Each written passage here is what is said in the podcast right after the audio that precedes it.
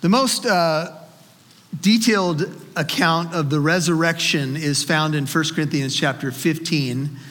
It is the most exhaustive treatment of the resurrection in the New Testament. It's penned by the guy that we're going to study his conversion, but here's what Paul writes 1 Corinthians 15. We'll pick it up at verse 3. Paul writes, I delivered to you as of first importance what I also received that Christ died for our sins according to the scriptures, that he was buried, and that he was raised on the third day according to the scriptures. That he appeared, Jesus appeared to Cephas, that's Peter, then to the 12. You have individuals and group appearances. After that, he appeared to more than 500 brethren at one time, most of whom remain until now, but some have fallen asleep. Paul says you can talk to them this reality is, in, is investigatable. You can do the research. Then, verse 7, 1 Corinthians 15, he appeared to James. That's Jesus' skeptical half brother. Then to all the apostles. And as Paul goes down the list of appearances, he appeared, he appeared, he appeared. Notice in five, he appeared. In six, he appeared. Seven, he appeared. He says, and last of all, as it were to one untimely born, he appeared to me also. So a resurrection appearance to the Apostle Paul as well.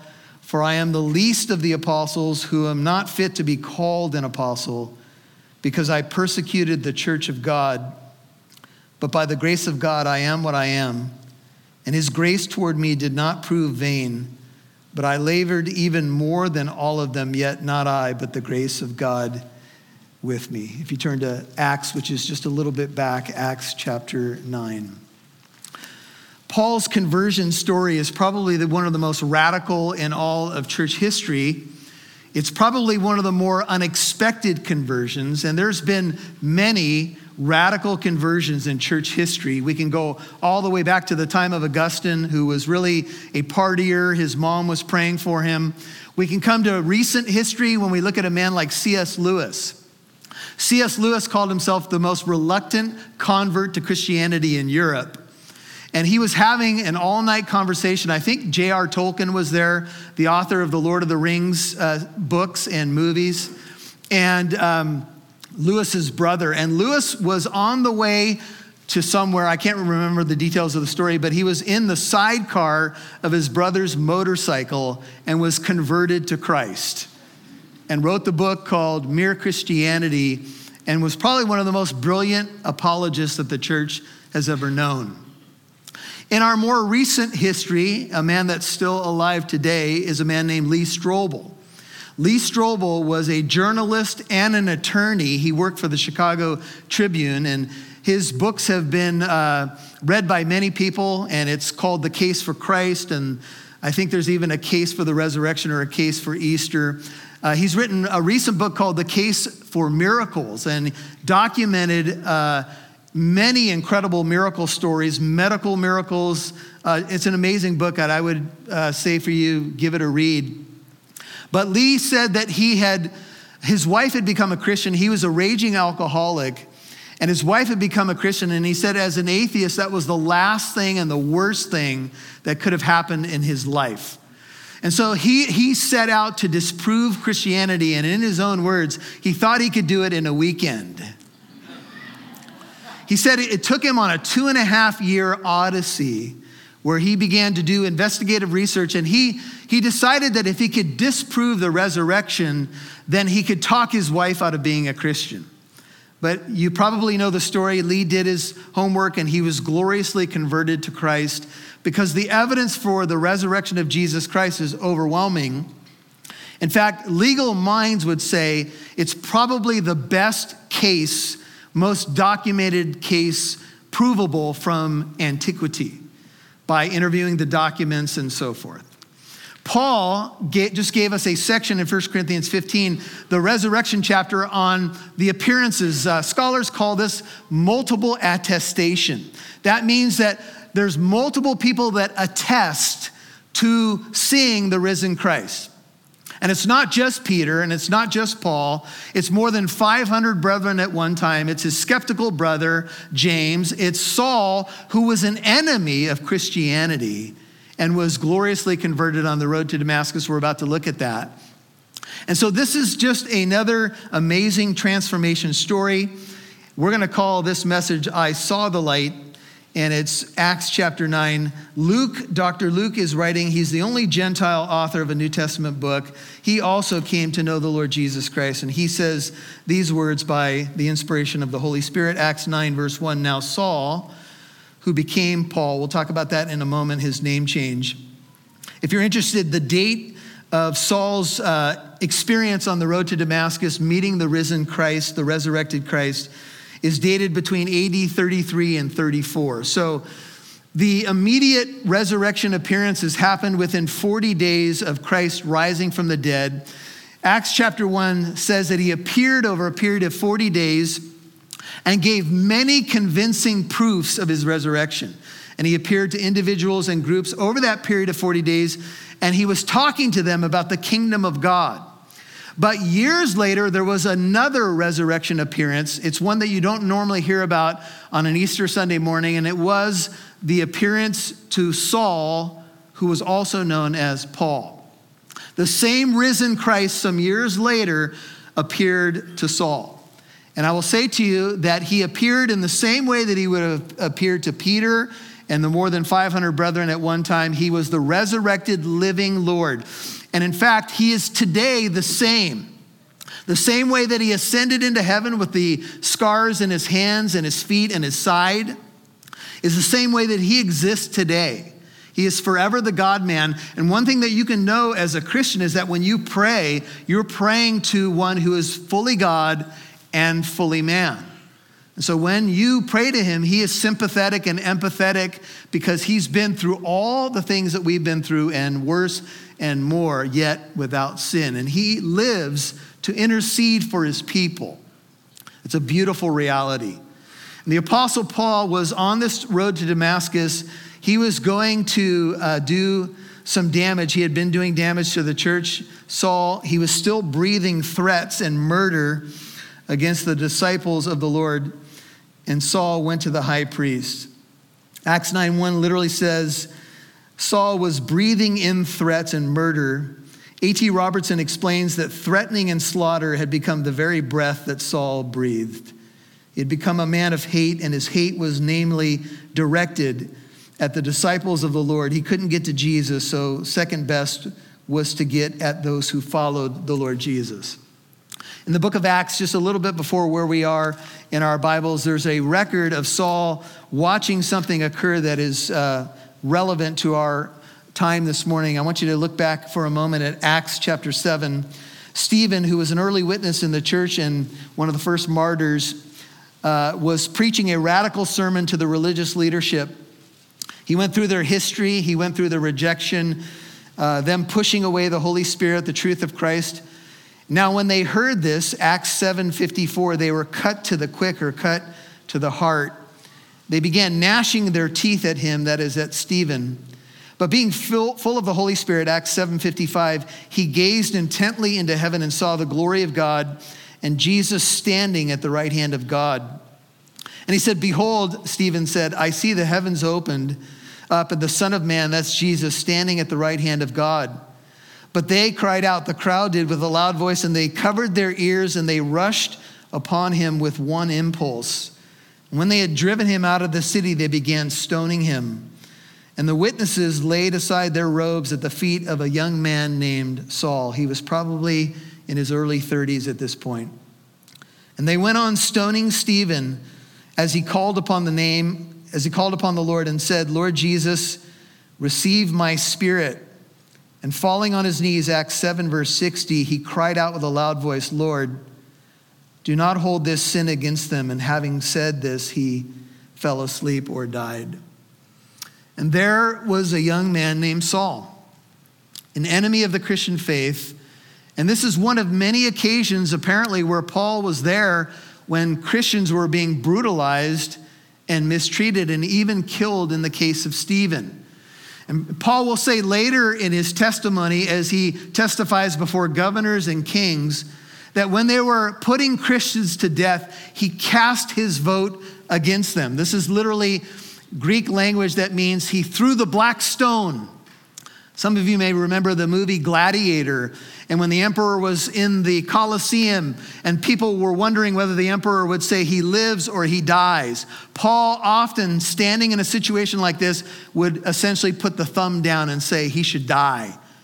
And he didn't care if you were a woman, a man, he didn't care what age you were, young or old, he was an enemy, and he breathed in and out threats. The J.R. Uh, J.A. Alexander suggests that Saul's breathing out murderous threats in Acts 9 1, if you take a look back there, was an allusion to the panting or snorting of wild beasts.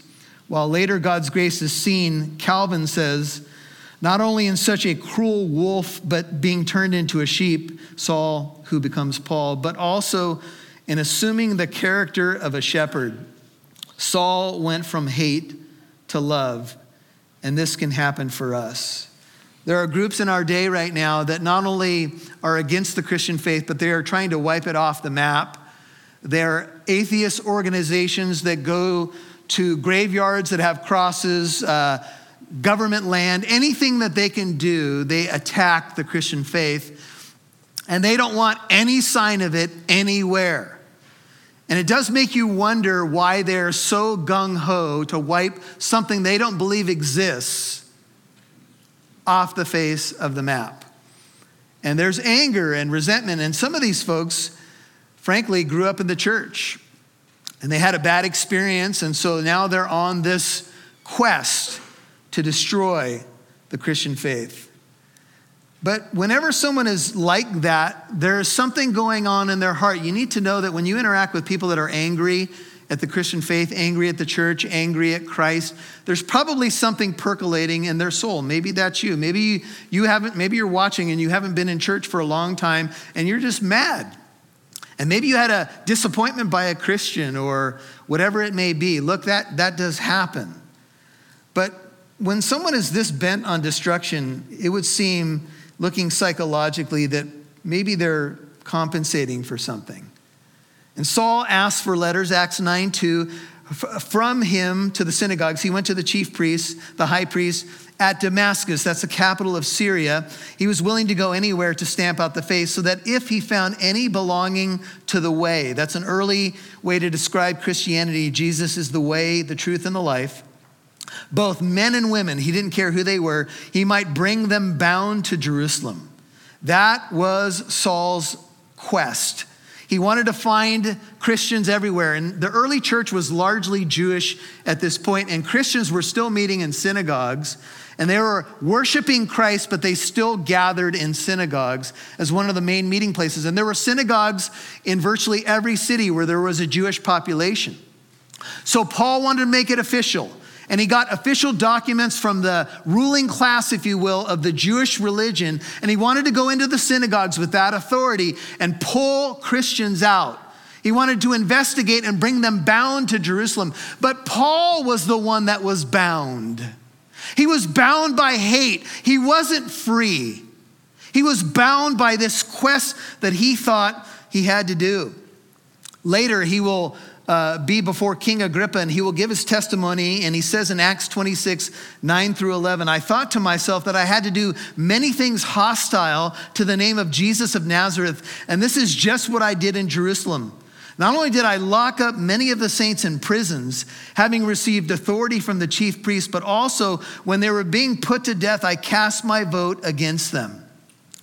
And as I punished them often in all the synagogues, I tried to force them to blaspheme. And being furiously enraged at them, I kept pursuing them even to foreign cities. Acts 26, 9 through 11. I would find a Christian and I would say to them, You deny Christ. You say that he's a false Messiah, or you're dead, or I'm taking you and your family to jail. Do it now. Don't you dare say that he's the Messiah. That's what Paul would do. And he was furious. He was enraged at the Christian faith, at believers. And who knows how many times Paul got someone to recant their faith because you guys know that not everybody trying to make a stand for Christ has stood strong. I wonder how many Christians under the threat of potential death or prison said, Okay, I recant. I wonder how many uh, sleepless nights Saul had after this, thinking, How many people did I get to deny Jesus? And maybe at the time that he was doing it, he took kind of a weird pleasure in it, but now, having been converted, he would have regretted it. How sad to be an instrument of the enemy to push people away from the living hope of Christ, and how sad it is in our day that people are still doing that very thing in universities and in different places where they don't even want to hear about the gospel. They think it's ridiculous, even though it's so provable from antiquity. And so he would say, Deny the Messiah and live. He wanted the authority, he wanted the letters. And he says later in 1 Timothy 1 12 through 17, as he writes to a young pastor, I thank Christ Jesus our Lord, 1 Timothy 1 12 through 17, who has strengthened me because he considered me faithful, putting me into service. Even though I was formerly a blasphemer and a persecutor and a violent aggressor, and yet I was shown mercy because I acted ignorantly in unbelief. And the grace of our Lord was more than abundant with faith and love, which are found in Christ Jesus. It is a trustworthy statement deserving full acceptance. Christ Jesus came into the world to save sinners, among whom I am the foremost. But he goes on to say these words. He says, And yet for this reason I found mercy in order that in me, as the foremost or chief of sinners, Jesus Christ might demonstrate his perfect patience, listen, as an example for those who would believe in him for eternal life. And now to the King immortal or eternal, immortal, invisible, the only God be honor and glory forever and ever. And all God's people said, Amen.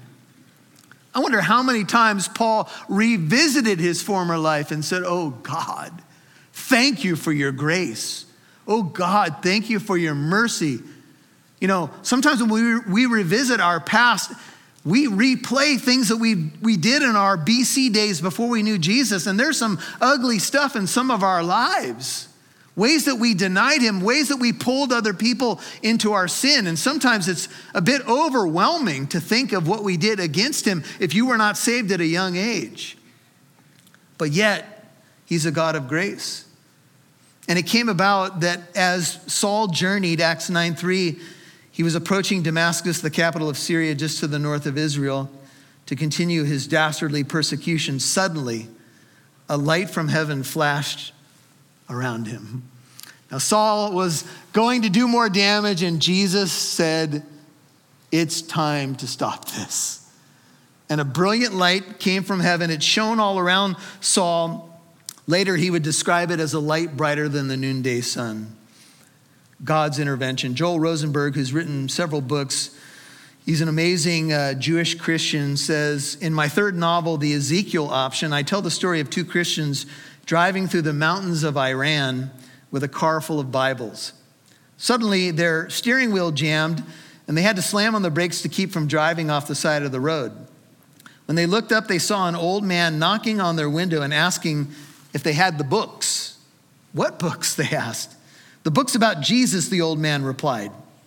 He went on to explain that an angel recently came to him in a vision, told him about Jesus. Later, he found out that everyone in his mountain village had had the same vision. They were all brand new followers of Jesus, but they didn't know what to do next. The old man had a dream in which Jesus told him to go down the mountain and wait by the side of the road for someone to bring books that would explain how to be a Christian. He obeyed. And suddenly, two men with a car full of Bibles had come to a stop right in front of him. This is one of my favorite passages, says Rosenberg in the Ezekiel option, but it's not fiction. I didn't make it up. It's true. I got it directly from a dear friend of mine who is the head of a ministry in the Middle East. He personally knows the men involved. I simply asked if I could change their names for use in the novel, and my friend agreed. God is still doing miracles today. Amen? Go wait by the side of the road. Okay. And all of a sudden, this car stops. You got the books? I got the books. Who are you? I got a vision. He got a vision. They got a vision. Wow. And this comes from reliable sources, folks, that are saying that same light from heaven is still moving in dark places. When Paul's before Agrippa, he says, At midday, O king, I saw on the way a light from heaven brighter than the sun. It was shining all around me as I was journeying, those who were journeying with me. And when we had fallen to the ground, I heard a voice saying to me in Hebrew, Saul, Saul, why are you persecuting me? It's hard for you to kick against the goads.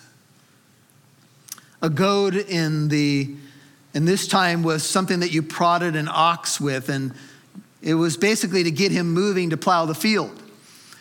When I did some research on the goad, and it says it's hard for you to kick against the goads, plural. A goad, it didn't really have a sharp edge, but it was sharp enough to where if you kicked against it, it would actually wound you. And Saul is pictured here by Jesus as kicking against this object that every time he kicked it, it wounded him.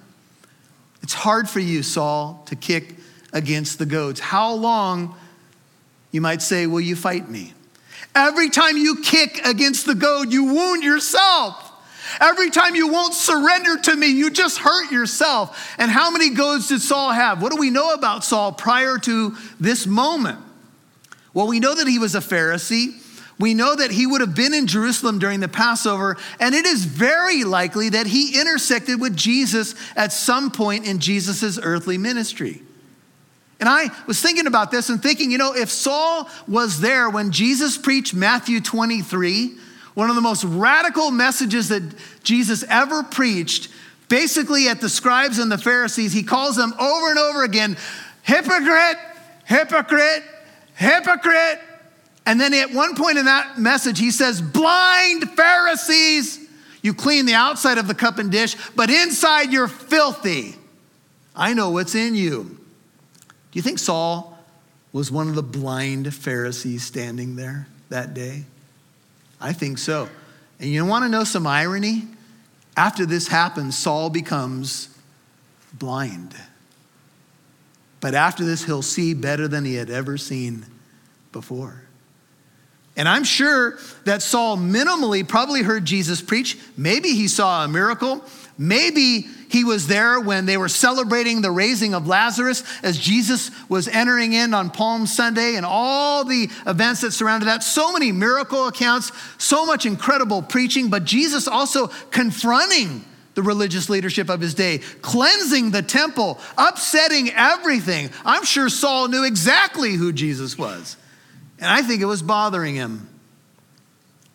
Perhaps he knew Jesus' words from the cross Father, forgive them. They don't know what they're doing. Then he stands there and he says, Stephen should die. And Stephen says the same thing Lord Jesus, please don't hold this sin against them. And there's Saul. And people are throwing their coats at his feet. And Saul goes, Die. He should die. He should die. But he had to go to bed that night. And do you think that Saul was bothered? He was being goaded.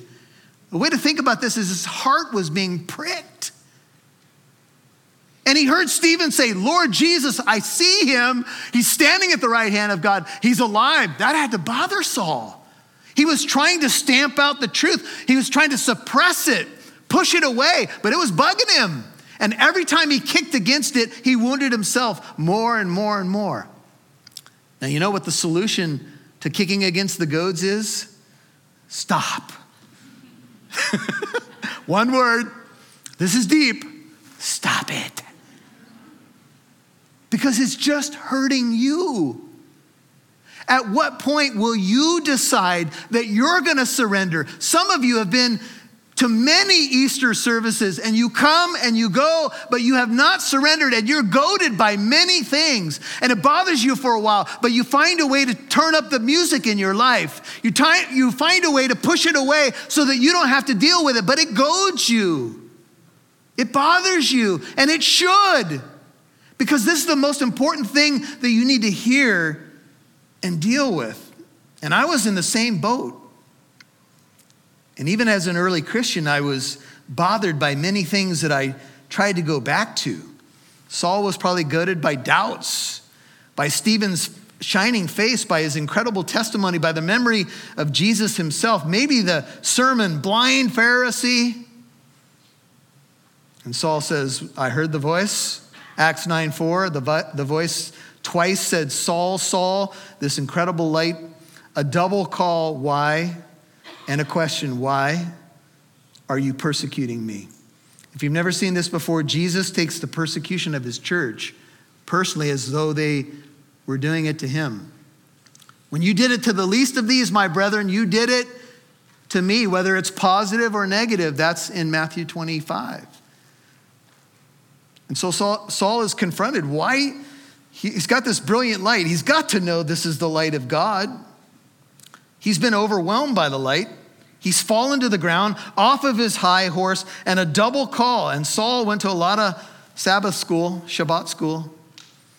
And he would have been familiar with a double call to another man. His name was Moses. We're going through the book of Exodus on Sunday mornings, and Moses approached the burning bush, and from the bush he heard a voice say, Moses, Moses, here I am, Lord. Take off your shoes.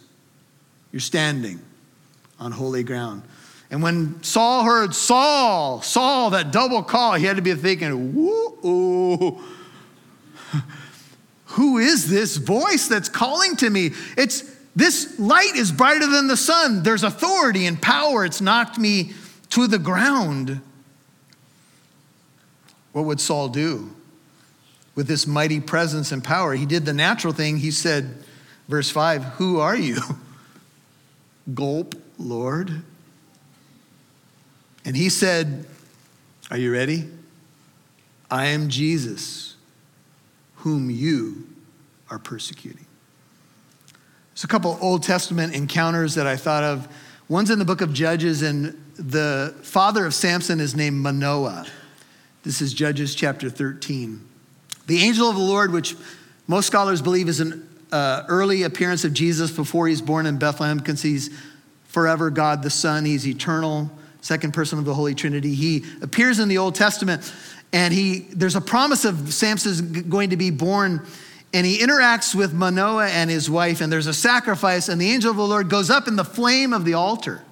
And Manoah says to his wife, I'm summarizing, he says, We're dead because we just saw God. And the wife says, Well, if he wanted to kill us, I don't think he would have accepted our sacrifice. oh, yeah. But people in the Old Testament, when this happened, and it was fairly rare, they thought, we're dead. Nobody can see God and live. And Saul's on that road going to do damage to the church, finds out this brilliant light is Jesus, what's been bothering him. And what do you think Saul was probably thinking? I'm dead. and Jesus had every right to judge Saul on the spot. Think of all the damage he had done. There, there may have been many people who would have said that that was justified. That man should die because he's impeding the church. He's trying to destroy Christians. He's, he's killed people or allowed people to die. Why shouldn't he be judged on the spot? And Saul had to be thinking, you know what? I'm dead. And I got it all wrong. And I just want to pause here to tell you you know, the statistics on death are pretty impressive. Sorry to tell you, but one out of every one of us is going to face this unless Jesus comes in our lifetime. Don't leave this planet with a question mark hanging over your life. Don't do it. And many people put this off. And imagine the thoughts that must have streamed into Saul's soul. Oh no, Christ is Lord, and I'm about to die. But that's not what was going to happen because God is merciful. And he is told, Rise, enter the city, and it shall be told you what you must do. As he shares this uh, testimony, and he shared the story many times, and we should be sharing our testimony as well. He says in Acts 22 10 and 11, I said, What shall I do, Lord? And the Lord said to me, Arise and go into Damascus, and there you'll be told of all that has been appointed for you to do. But since I could not see because of the brightness of that light, I was led by the hand and those who were with me, and I came into Damascus. What shall I do, Lord? Saul was pierced to the heart. He was blind, knocked to the ground, had to be led by the hand by those who were with him. Imagine that walk regret, guilt. He goes into a house, and Saul doesn't know who to turn to now because the whole construct on which he had built his life was gone. Can he go to the chief priest and now say, I've met this Jesus that we don't believe in? And certainly Christians don't want to have anything to do with the guy. He had to feel like the most lonely man on the planet, a man truly in between. And the men who traveled with him stood speechless, seven. They heard the voice, but seeing no one. This was a radical moment. Scholars say of the things that Jesus taught, one of the new things that he taught the world is that God seeks lost people. And Saul was certainly lost. And Jesus told that great, those three parables in Luke 15, one of them about the prodigal son, that God comes to seek and to save lost people.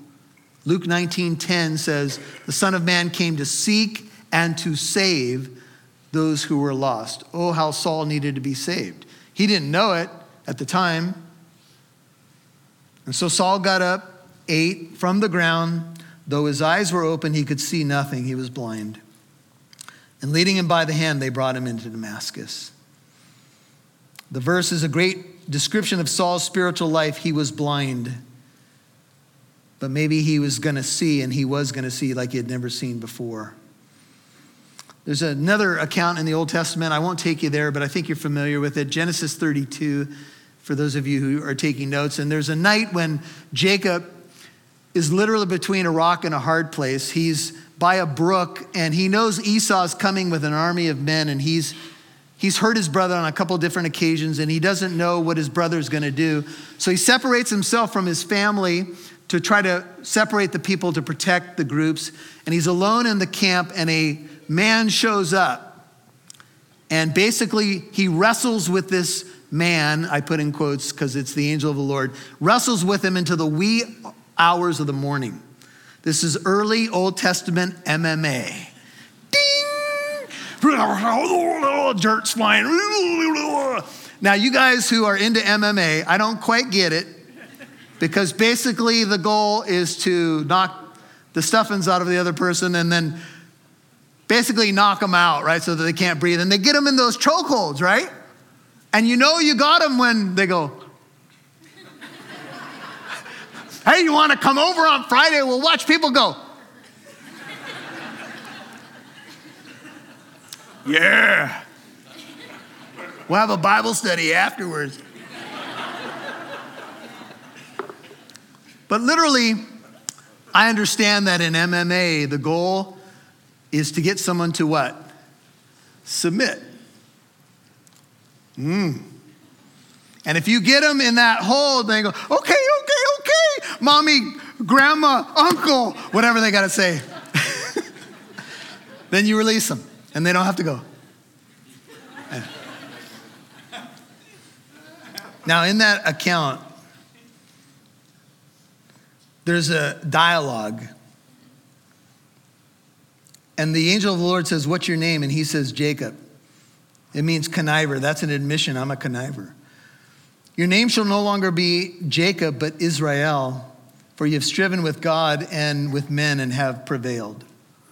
Later in the account, Jacob will ask the name of the visitor, and he says, Why do you ask my name? And he doesn't give it to him. But he renames him from Jacob, conniver, to Israel. There's all kinds of conjecture on what Israel means, but some have said it means to be governed by God. But James Montgomery Boice, who's now with the Lord, I think broke the word down really well and said that Israel means God prevails. And Jacob didn't want to let go because he was technically losing, even, even though it says he prevailed, that's a play on the name.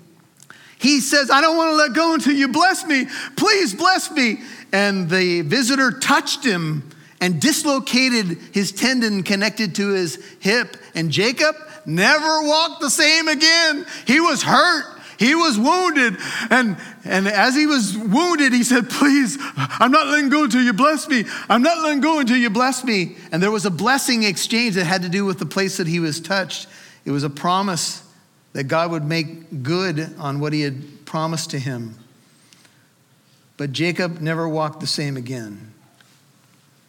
But in losing, he won. In submitting, he found life. Saul was now blind, but he was about to be changed forever. And sometimes, brethren, God has to do something in your life where you get hurt so that you actually can be healed. Everybody understand what I'm saying? Sometimes we just try to do it without God. I got it, I'm good. And then all of a sudden something happens. And Saul would write later, when I'm weak, then I'm strong. Now, that's something that he had to discover. And he was three days without sight. He fasted. He neither ate nor drank. And during that time, Saul was praying. And he didn't want to eat anything, he didn't want to drink anything. His emotions were just overcoming him. Now, we're going to move quickly through this section, but the camera pans now 10 there was a certain disciple at Damascus in that very city named Ananias. And the Lord said to him in a vision, Ananias. And he said, Behold, here I am, Lord. Now here's Ananias, he had his morning coffee. You know what? I think I'm going to pray. Lord, here I am. Whatever you would have for me today, I'm willing. Here I am, send me. Oh boy, was that a dangerous prayer on this morning.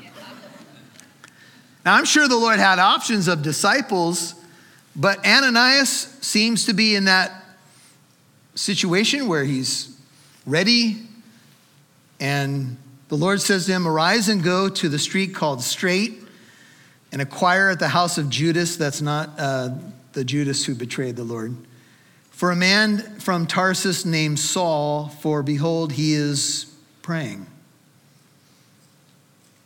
What do you think Saul was praying?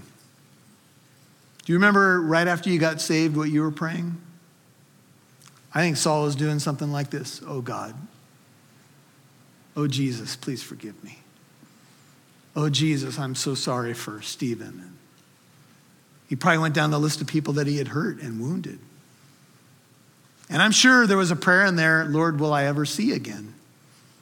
I want to see. I'm so sorry. Would you please be gracious to me. Would you heal me? I'm willing to do whatever you call me to do. I'm sure prayers that resonate with all of us. And he has seen Jesus talking to Ananias in a vision, a man named Ananias, that's you, come in and lay his hands on him so that he might regain his sight. And Ananias was probably thinking, I'd like to lay my hands on him, but in a different way. Ananias answered, Lord, let me update you on current events. I'm not sure if you got the morning paper, but I've heard from many about this man that he's done much harm, how much harm he has done to your saints at Jerusalem. And here he has the authority, he has authority from the chief priest to bind all who call upon thy name. You want me to go pray for this dude? That'd be like turning myself into the police. Why would you have me go pray for this guy? This guy is trying to destroy your church. And I've heard he came here with the letters. And by the way, there are commentators that believe that Ananias was a leader in Damascus and that he may have been one of Saul's main targets. Hey, by the way, Saul's coming. You better pray because he's got a short list, and Ananias, you're near the top. Now you get a vision from the Lord to go pray for the wolf who came into town to kill you? Uh uh Here I am, Lord, send him. Here I am, Lord, send her. Could I adjust my prayer just a tad?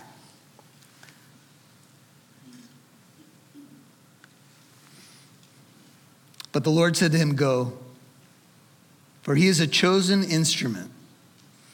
Saul's name means asked for. He was named after the first king of Israel.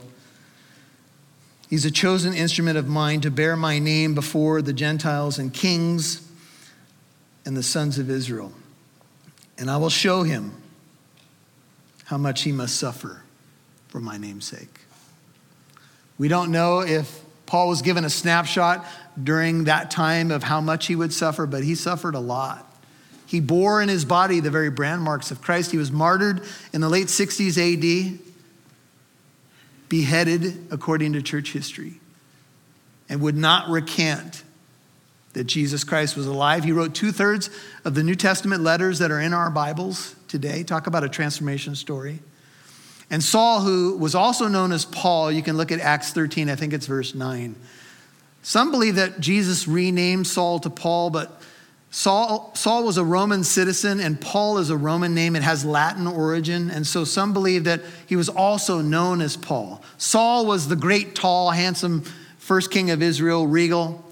Paul in Latin means, guess what? Little. And he went by that name for the rest of the book of Acts beyond chapter 13, perhaps to say, I no longer want to be called by that regal name. I want to be known as little. Because when I decrease, he increases. And so Ananias came to pray. As Paul tells the, tells the story, this uh, devout man, Acts 22 13, came to me. He stood near to me. He said, Brother Saul, calls him brother, receive your sight. And at that very time, I looked up at him, and he said, The God of our fathers has appointed you to know his will, and to see the righteous one, and to hear an utterance from his mouth. For you will be a witness for him to all men of what you have seen and heard. And brethren, I want to tell you that this conversion story is probably the reason why you're sitting here today. Because Paul went into Europe and he was on, he did three, at least three missionary journeys and reached to the areas of Europe, which then populated the United States eventually as time unfolded.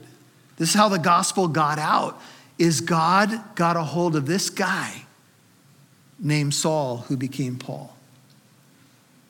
And he became a vessel fit for the master's use. And he suffered. And Ananias departed and entered the house. 17, we're just going to end at verse 18. And after laying his hands on him, can you imagine Saul? He might, might have wondered if anyone would ever want to touch him again. The laying on of hands is a beautiful sign of prayer and empowering. And the, he said, Brother Saul, the Lord Jesus, who appeared to you on the road by which you were coming, has sent me that you may regain your sight and be filled with the Holy Spirit. And so the prayer happened. And immediately, Dr. Luke, writing, a medical doctor, says, There fell from Saul's eyes something like scales, and he regained his sight, and he arose and was baptized. Could you imagine the thrill of joy? that Saul must have experienced in that moment. Acts 22 16, Ananias says to Saul in his own personal testimony, And now why do you delay? Arise and be baptized and wash away your sins, calling on his name. Could you imagine when Saul came out of the water, he must have been saying, Lord Jesus, thank you. I will serve you. Send me wherever you would send me. He had been cleansed. He had a new beginning. And Ananias said to him after that prayer, after he regained his sight, Why do you delay? Get baptized. Baptism doesn't save you, but it depicts the washing away of sins. Start a new life, Saul. That's what this is all about. And I want to ask you at the end of this message why do some of you delay? Why do you wait? Why do you wait to finally say, Lord, I surrender? I don't want to kick against the goads anymore. I don't want to fight you anymore. I want my life to be used in your service. And if you've been fighting him, remember Saul saw the light and God was gracious to him, and God sent him on a mission to open the eyes of people that they might turn from darkness to light, from the dominion of Satan to God, just like Saul, that they might receive forgiveness of sins and an inheritance among those who have been sanctified by faith in Christ. Paul says to King Agrippa, I did not prove disobedient to that heavenly vision. Father, thank you for the resurrection account of Saul, Jesus to Saul of Tarsus. An unlikely convert, but I guess aren't we all? None of us deserve your grace. But grace has been described as God's riches at Christ's expense. And if Saul's story means anything to us, and it should, one thing that it does say is that Jesus Christ came into the world to save sinners. And we qualify. Father, thank you for the hope of this account. Jesus, thank, thank you that you seek and save lost people, people like me. And you set our feet on solid ground and you say, Follow me. I'll show you what life's really about. I'll give you a promise and a future beyond this life. I'll show you what true riches look like, what true meaning looks like, what true honor looks like, what love really is. So many of us, Lord, were lost by the world's definitions of these things. And you rescued us. And this room and those watching is filled with many believers who have moved from darkness to light, from the power of Satan to God. And we rejoice, Lord. Thank you. We want to just be more in service of our King. But for those who may be prodigals, those who don't know you this morning, I pray that they would hear your voice, not my voice, your voice. Would you take a moment?